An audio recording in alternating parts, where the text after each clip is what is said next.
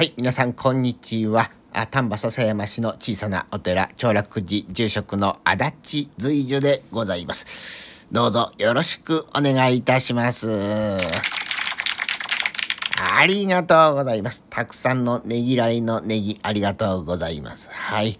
これあの、ラジオトークというアプリを入れていただきますと、なんと、ハートとかねぎらいのネギをですね、え私に送ることができます。もしよろしければアプリ入れてみてください。知らない方は誰かに聞いてください。お願いいたします。はい。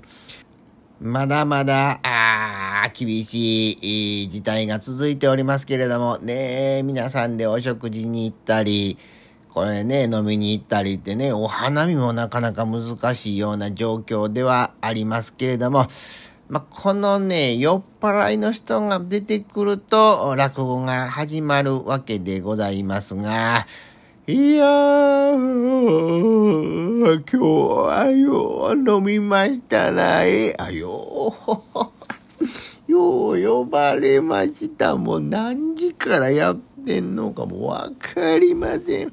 えほんまにね、よう飲んだ美味しいお酒でした。ねえ、今何時でしょうね、これね。ああ、確かに今何時でしょうね。ああの、軒先に見えてるのは、あれはお月さんですかね。あれ、お日さんですかね、あれ。あ、あ、あれね、あれなんでしょうね。お月さん？おじさん？あれ、どっちでしょうね、これ。あ、そうそう。ちょっと歩いてる人に聞いてみましょうかね。あ、すいません、すいません、すいません。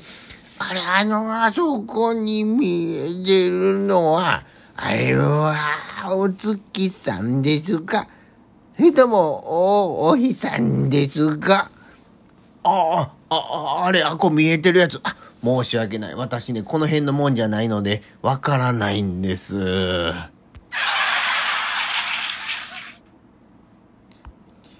ね、えー、わかりましたでしょうか？はい。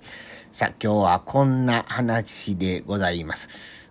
百不知、百不英ですね。はい。100は数字の100。不知は知らず。また100ね。合わず、不英でございます。うん。これまあどういうことかというと、何でも知ってるとか、何も知らんとか、ね、これは経験したことがあります。私はこんなん経験したことはありません。なんてこう、そういうことを自分の中で考えますけれども、これこそ、このこだわりを超えた人こそ、すごい人という、まあ意味でございますね。うん。こう、なんでしょう、私たちってね、この、これ知らんの？なんて言われたりですよ。ねえ、これ常識やで、なんて言われたりすることがあります。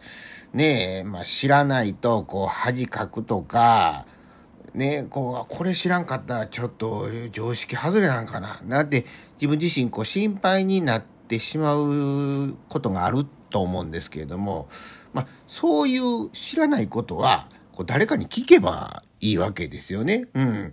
むしろこう知ったかぶりする方が全然、まあ、良くないというふうに思うわけでございます。いや私もね、ほんと時々こう知ったかぶりするなんてことがありますけれども、もうちょっと素直に、えー、誰かに聞いていきたいなというふうに思うわけでございます。皆様はいかがでしょうか？そういうわけでございまして、えラジオトーク、知ったかぶりしないで誰か聞いて入れてみてください。今日もどうもご拝聴いただきましてありがとうございました。